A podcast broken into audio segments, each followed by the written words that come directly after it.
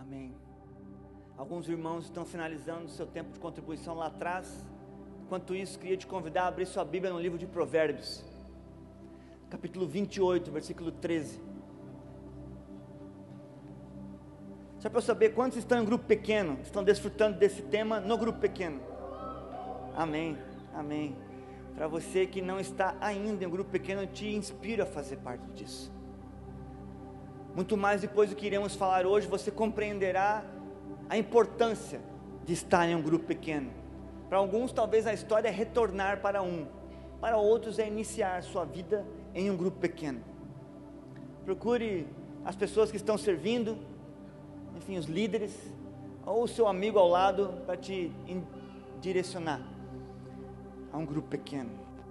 Deus faz grandes coisas no grupo pequeno. Nós estamos no tema Sabe a Loucura, o tema que está expondo o livro de Provérbios, algumas porções dele. Não, não teríamos tempo, na verdade teríamos, mas demoraria muito para nós falarmos sobre todas as 930 porções do livro de Provérbios. Demoraria algumas semanas para isso, anos para isso. Mas nós escolhemos então alguns temas muito chaves, muito chave, muito, muito fortes. Falamos sobre temor no início, sobre confiança semana passada e hoje iremos falar sobre aparentemente um tema muito pesado, mas existe graça em todo tema que aos nossos olhos é pesado. Existe misericórdia, como o próprio texto diz. Provérbios capítulo 28, versículo 13. Eu estou lendo na versão da NVI, caso seja diferente da sua.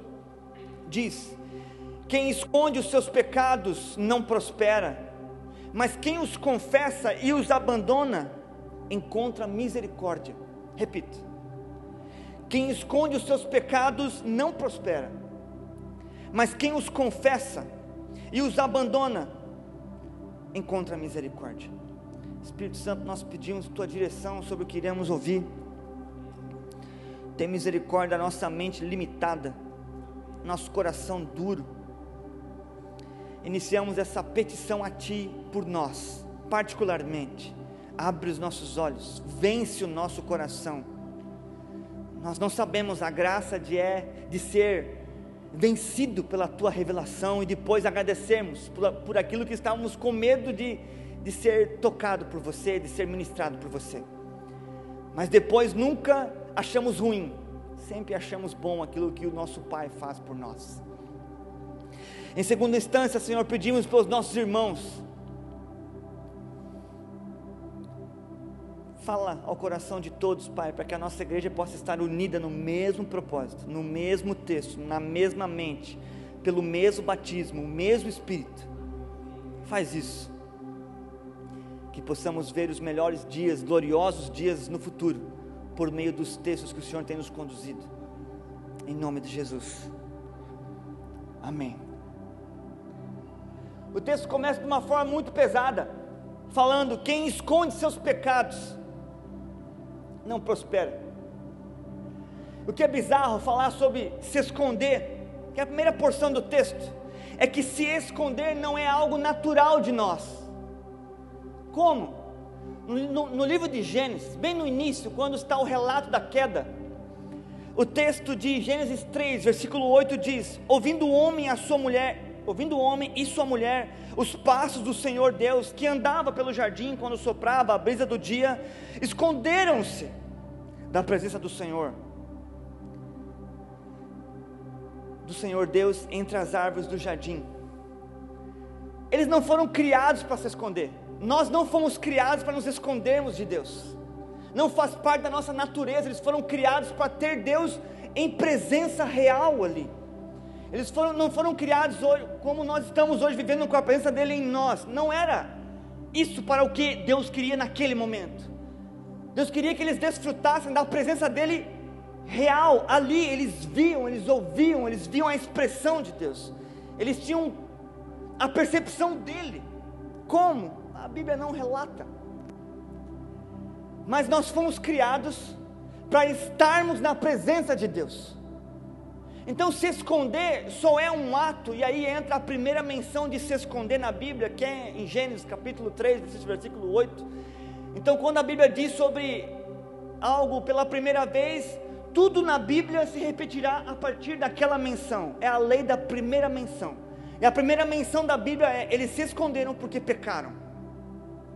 Então a lógica é: nós só nos escondemos porque pecamos. Até aqui, simples. Mas ele não era correto isso para eles, não era o que Deus tinha planejado para eles. Deus não queria que eles se escondessem, independente do que tinham feito, mas foi uma reação de um pecado deles. E o pior é que eles se escondem daquilo que era mais valioso da vida deles, a presença de Deus. Gente, eles se esconderam da presença do Senhor. A mente deles não sabia o que era pecado, o corpo deles não sabiam o que era pecado, eles não sentiam na alma, na pele, na, a mente não tinha lembranças, como muitos de nós aqui temos, lembranças de dias pecaminosos, e situações pecaminosas que nos atormentam até hoje, mas eles não tinham, eles não tinham por que pecar contra o Senhor, se esconder e fugir da presença do Senhor, mas foi o que eles fizeram. No plano de Deus para nós, se esconder é algo contra a nossa natureza. Aí você pergunta, talvez, tá, mas hoje, na nova natureza, se esconder, o que é? Ainda é antinatural para nós. Não faz sentido. Não faz sentido porque maturidade cristã é lembrar que Deus está em todo lugar.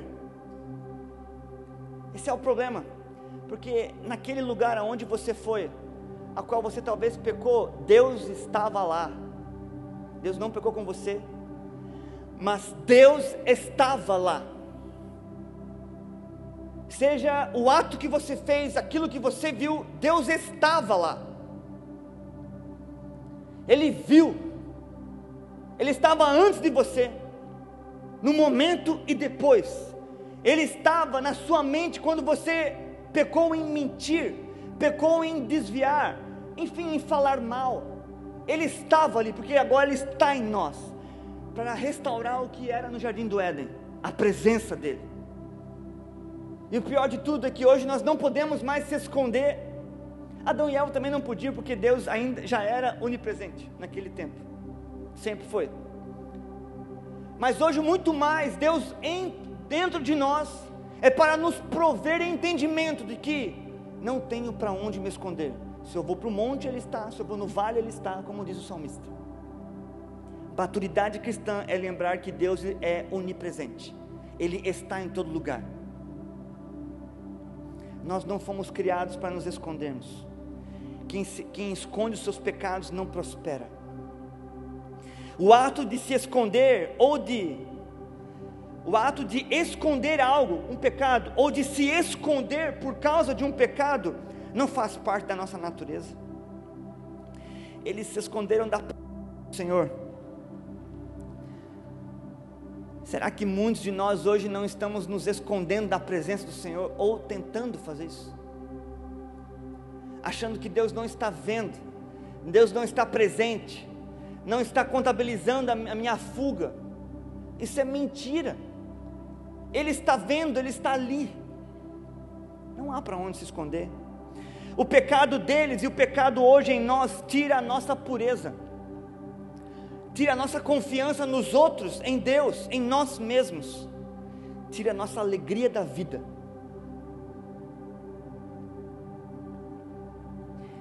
Em um mundo onde temos receio de sermos nós mesmos, esconder pecados é uma saída.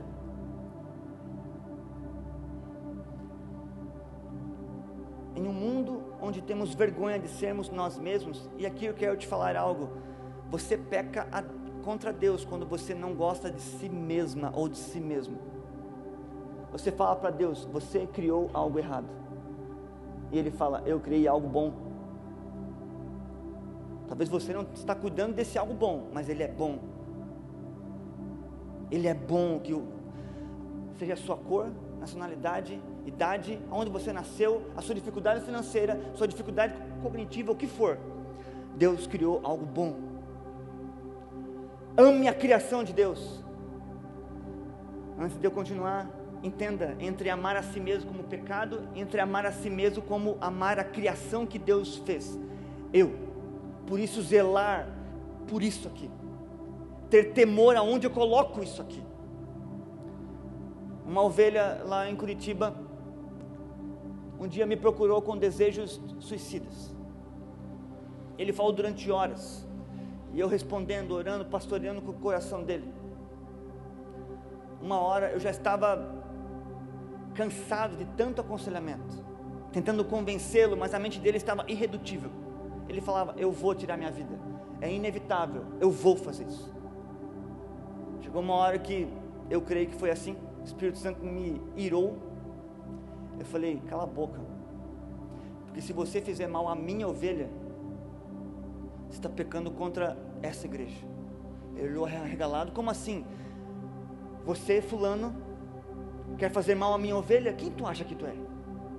Essa ovelha, eu, eu sou responsável por ela.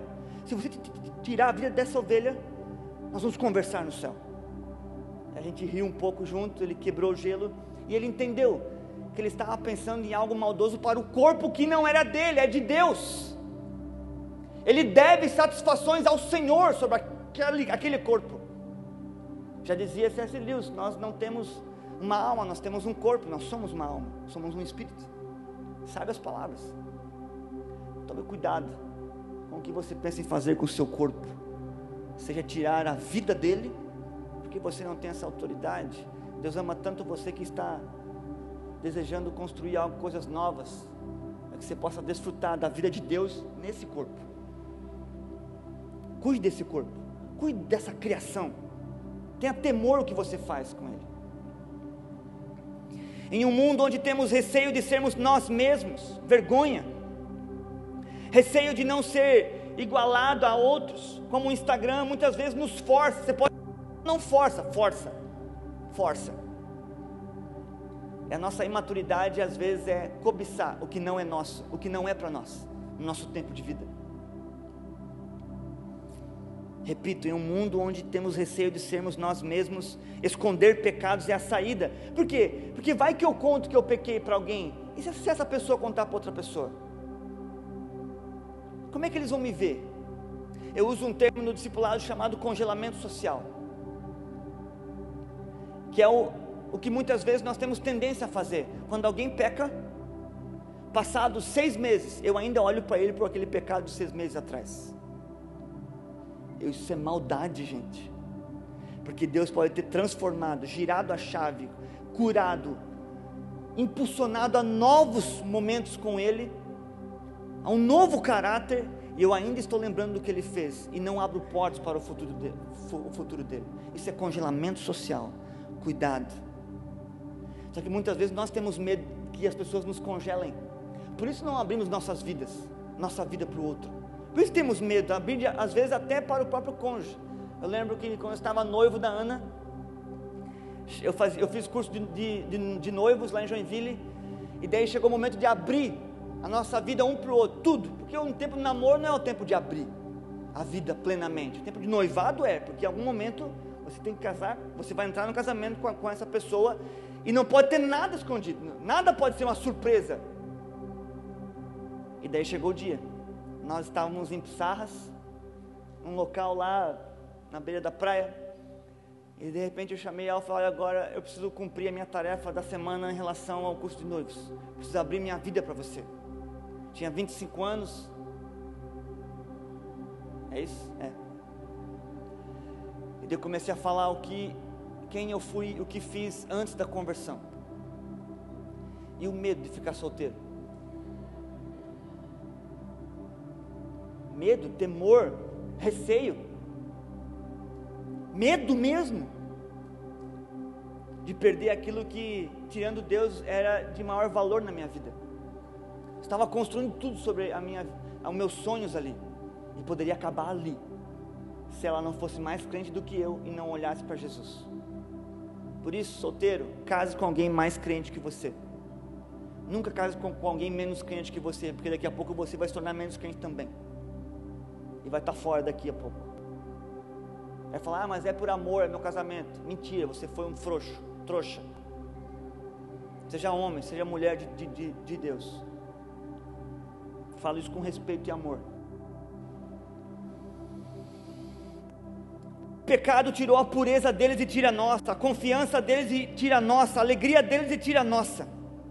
Mas o pecado tirou a presença do Senhor da vida deles.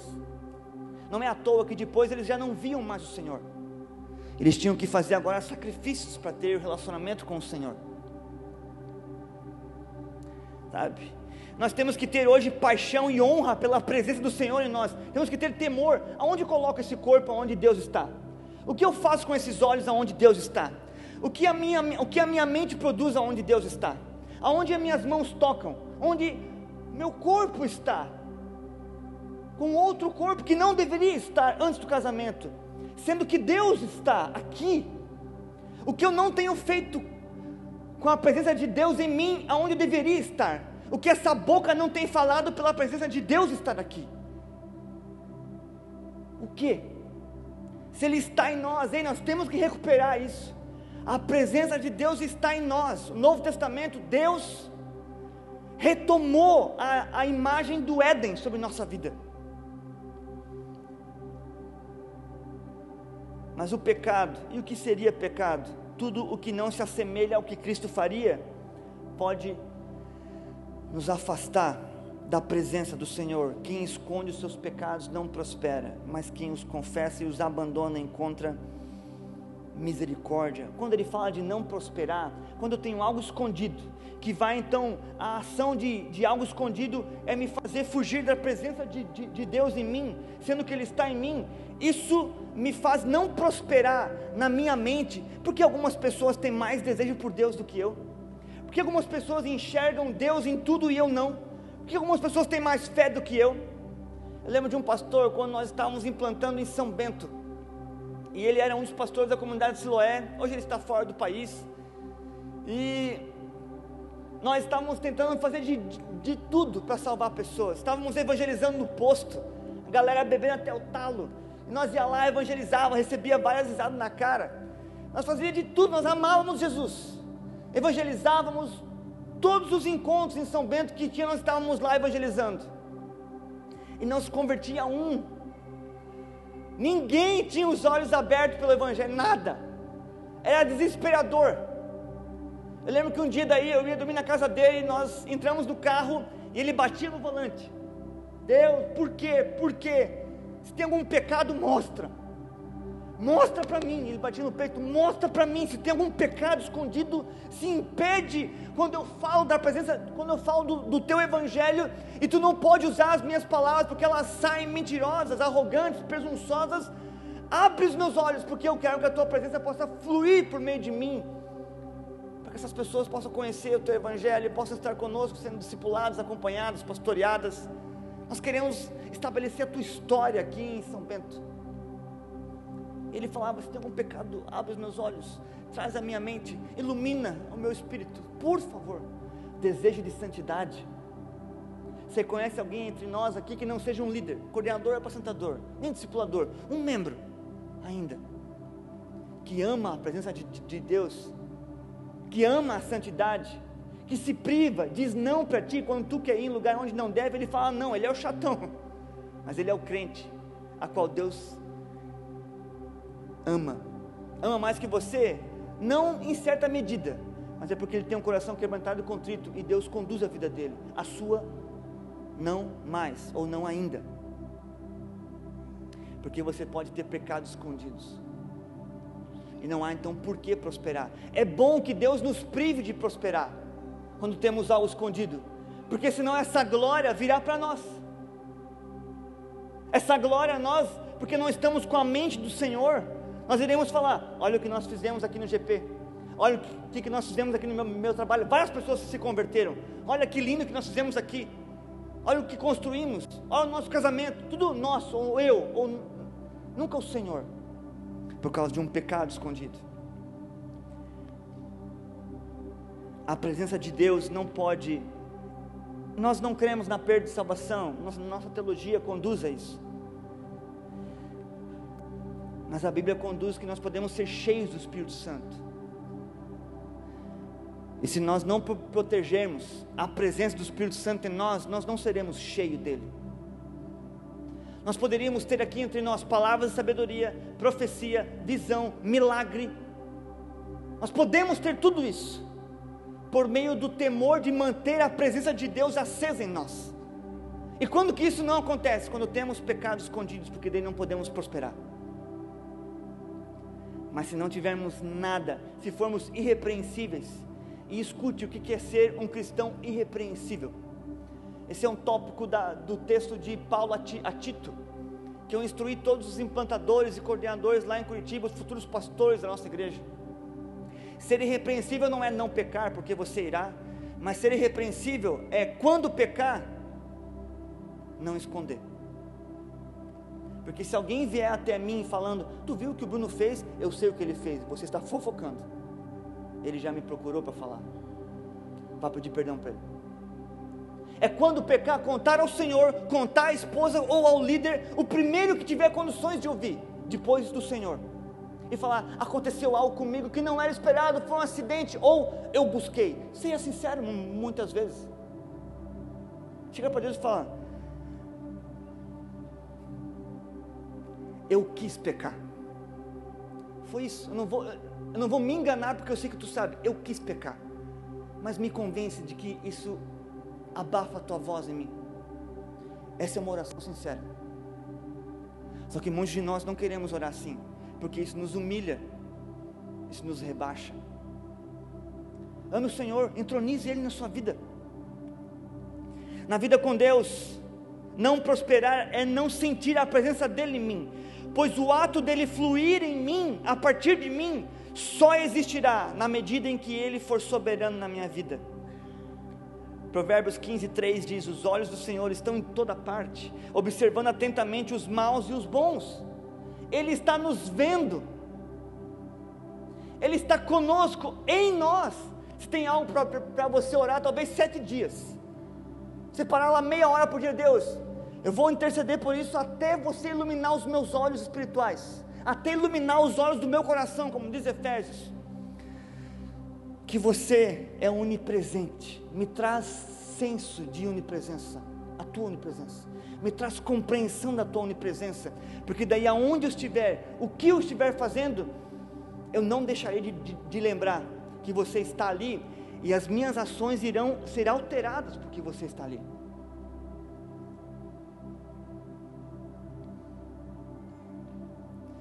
Quem esconde os seus pecados e não prospera, perdão, quem esconde os seus pecados não prospera, mas quem os confessa e os abandona encontra misericórdia. Quem os confessa e os abandona encontra misericórdia. Eu quero te prover um conceito. Eu queria que você tivesse fé de pelo menos anotar ele em algum lugar e pedir que Deus depois te desse compreensão. O conceito é o prazer de confessar pecados, a glória de confessar pecados, a honra a Deus de confessar pecados por quê? Porque o ato de confessar é um passo do retorno da presença dele plena em mim. Então eu devo ter desejo de confessar, prazer em confessar, anseio em confessar. Porque depois vem algo muito melhor do que manter o pecado angustiante em mim. Quantos de, quantos de nós? Eu já passei por isso. E muitas vezes, quando tenho algo que acontece comigo, eu tenho que ir à minha esposa. A pior coisa do mundo, talvez pior que ir para o inferno, é ter que confessar algo para a esposa. É horrível. Você se sente um lixo, porque você é na real. Tem que chegar e falar: precisamos conversar. Pronto, ela fala: ah, só fala o pecado, porque quem, quem precisa conversar? somos casados, não precisa, a gente conversa. Aí vai lá o Heron, o pastor, 13 anos de vida com o Senhor, pastor de uma igreja local, confessar um pecado. E daí pedir oração para a esposa. Sua esposa tem a presença do Espírito Santo como você tem. Ela não é menos que você. Agora, quando você não pede oração para ela, você abafa a presença do Espírito Santo também. Porque você desonra a criação, a filha dele. Presta atenção nisso.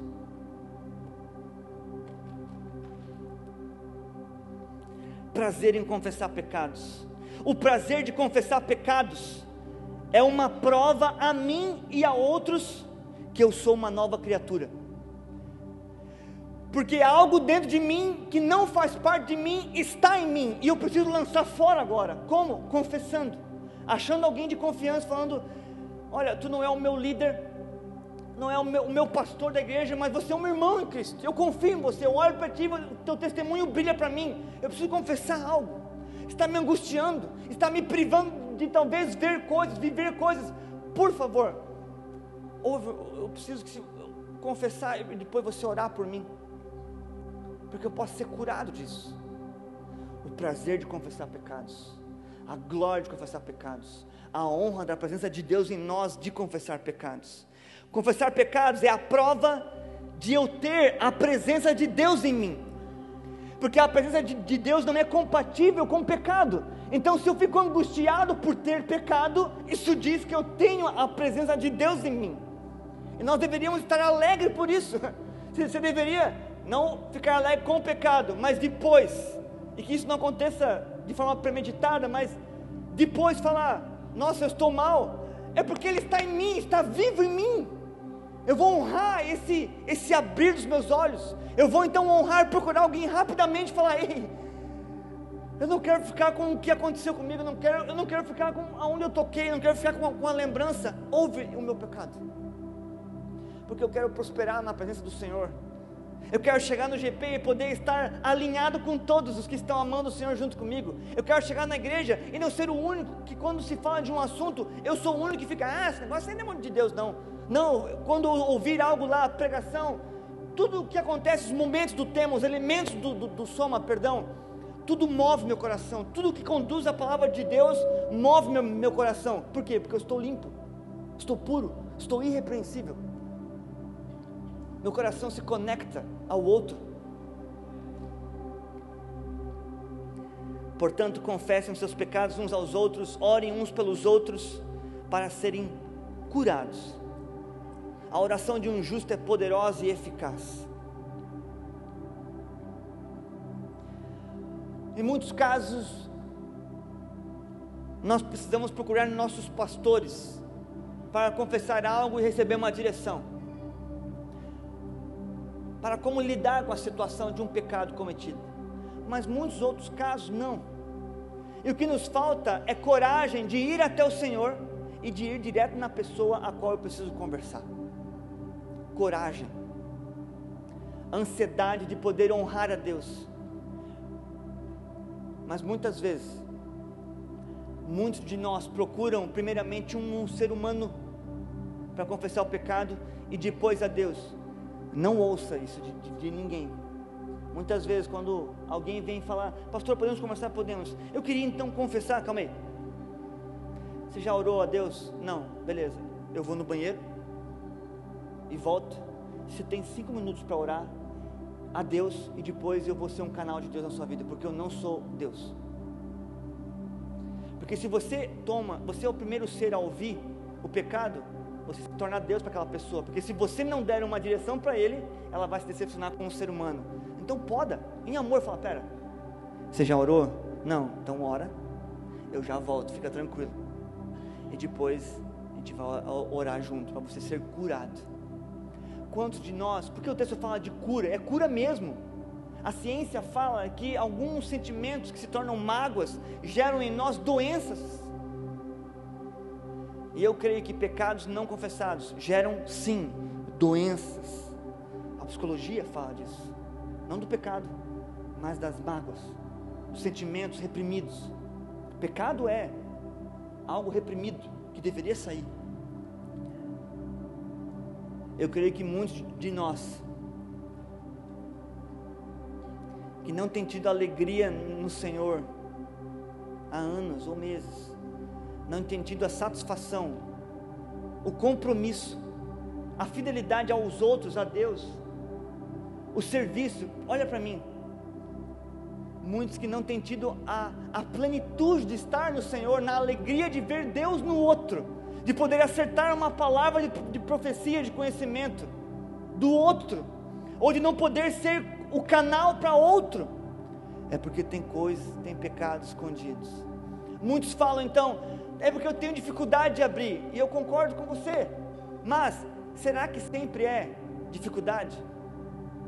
Porque pode ser orgulho, pode ser, e você tem que ser suficientemente humilde para falar: é verdade, eu tenho receio de abrir da minha vida ao outro.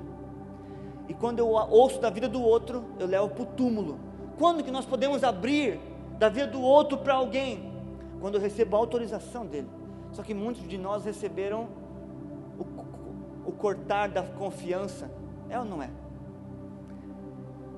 Nossa confiança foi quebrada por muitos. Muitos a qual confiamos a vida falaram da nossa vida para outros. Eu lembro do pastor Evaldo nos mentoreando, ele falando chorando: nunca conte para ninguém da vida do outro. É semelhante ao conto que fala que uma irmã numa igreja em um determinado local do planeta começou uma fofoca de um irmão. Esse irmão soube que ela estava falando isso, ele chegou nela e falou: Eu soube que você está falando algo de mim, é verdade? Ela falou: É, é verdade, perdão, fui pega, enfim, não tem como, não vou negar. Ela fala: Como eu posso restituir isso na sua vida? Ele fala: Olha, tem uma coisa, eu perdoo você, mas tem uma atitude que eu, que eu queria que você fizesse. Eu quero que você pegue um saco de, de penas de alguma ave e suba no monte mais alto qual que é o monte aqui? É um morro aqui, Morro da Cruz? Morro. Suba no Morro da Cruz. Vamos comigo lá amanhã. Eles foram.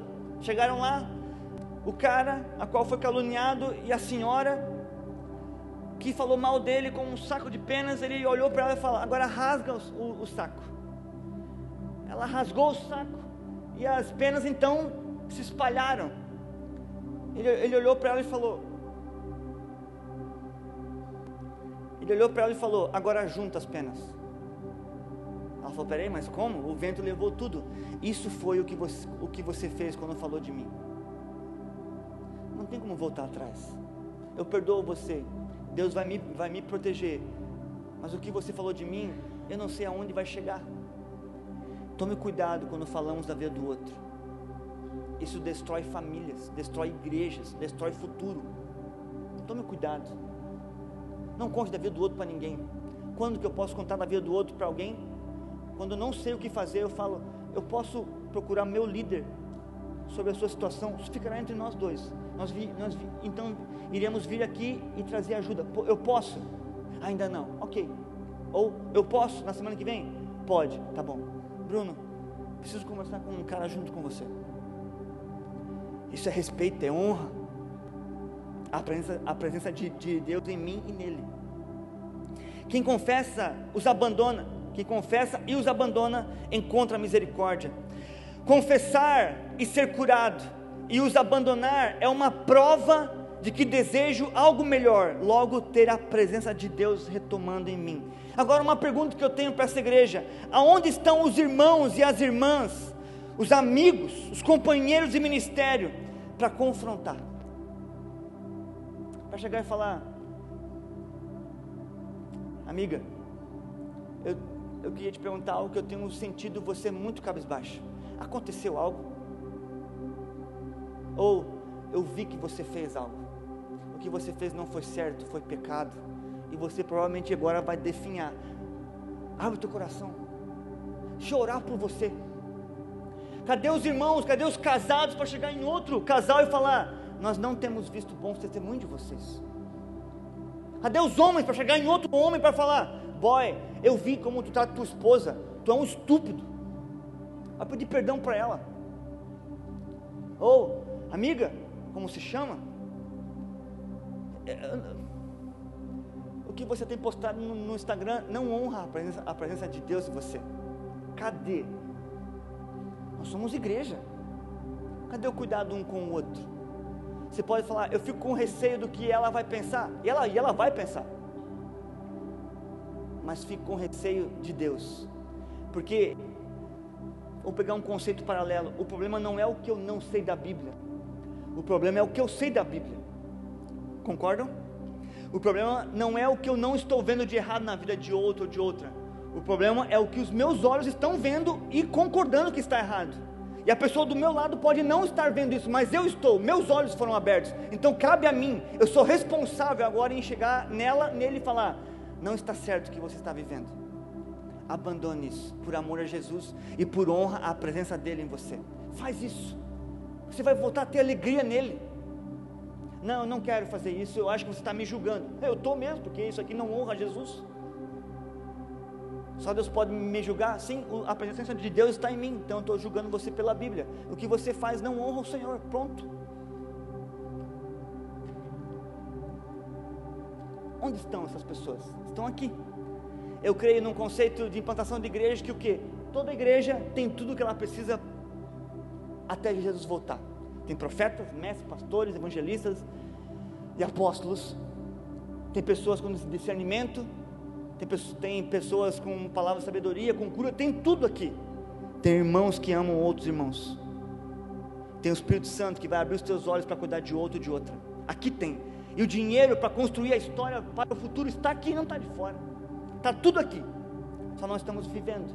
Então, se nós ainda não vivemos a presença plena de Deus aqui, e ela estando aqui, é porque nós ainda não estamos alinhados em pureza. Quem esconde os seus pecados não prospera, mas quem os confessa e os abandona encontra a misericórdia. Provérbios 28, 13. Caminhando para a conclusão, repito, será que você somente tem dificuldade de se abrir? Ou é orgulho? Ou é medo? Ou é desconfiança? São sentimentos e ninguém vai falar que é mentira o que você está sentindo. Mas você deve entregar a Deus e falar: Deus, me ajuda com esse sentimento, porque Ele está me privando da tua presença plena em mim. Sabe por quê? Porque não existe nada na sua vida que ninguém não possa saber. A única coisa que você terá medo de contar aos outros é pecado. Não tem nada na sua vida que ninguém não possa saber. Não existe pecado que você vá cometer que ninguém não tenha ciência da possibilidade de acontecer. Não existe isso. Que não é um filme, é história real. Existe glória em confessar. Por quê? Porque a presença de Deus retorna à minha vida. Como que eu posso provar isso?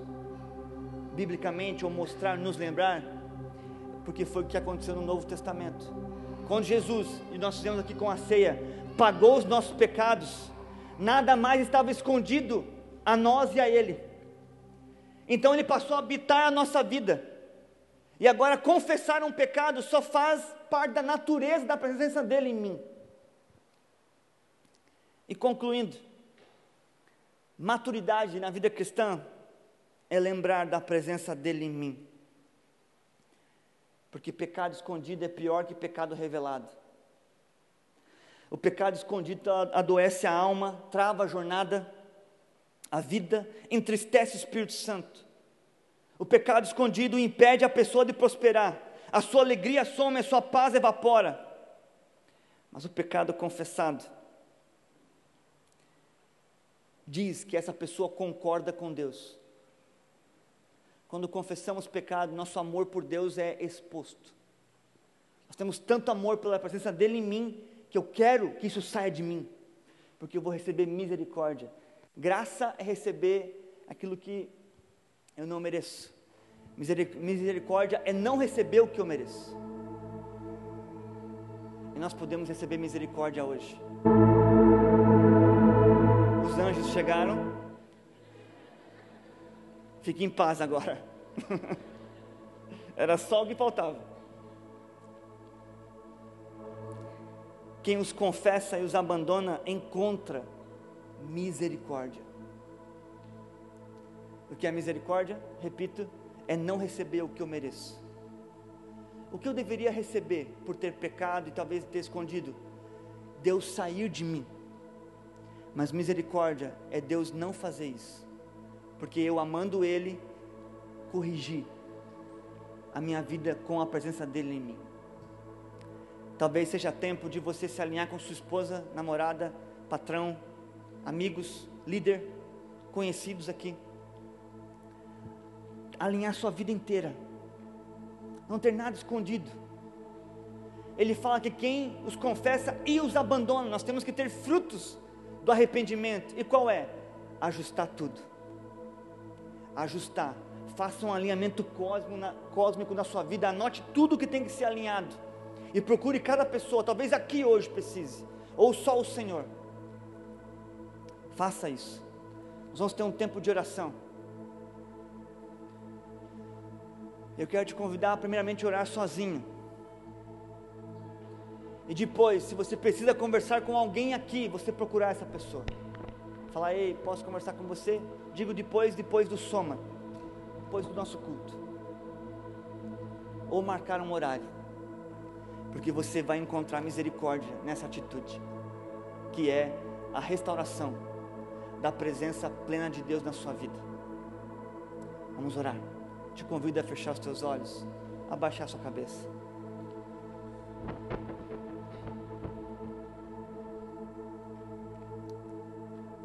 Espírito Santo, nesse tempo, nesse culto,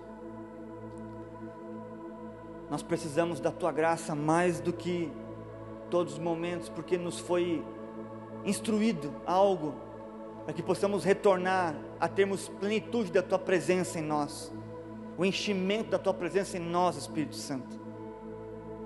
Nos dá sabedoria de como fazer, coragem de fazer, inspiração pelo que iremos receber futuramente ao fazer.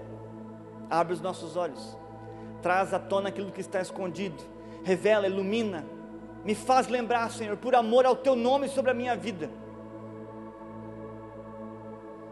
E eu peço, Jesus, uma oração particular, que o Senhor dê coragem a todos os membros dessa igreja, aos que precisam a mais ainda para confessar algo, para que isso os deixe hoje, ou o mais rápido possível, para que a tua presença, que está em todos os que são teus filhos, que cearam hoje, que contribuíram hoje, que vieram aqui hoje, possa estar alinhada e o teu mover possa então continuar na história dessa igreja o que te pedimos. Te agradecemos em nome de Jesus.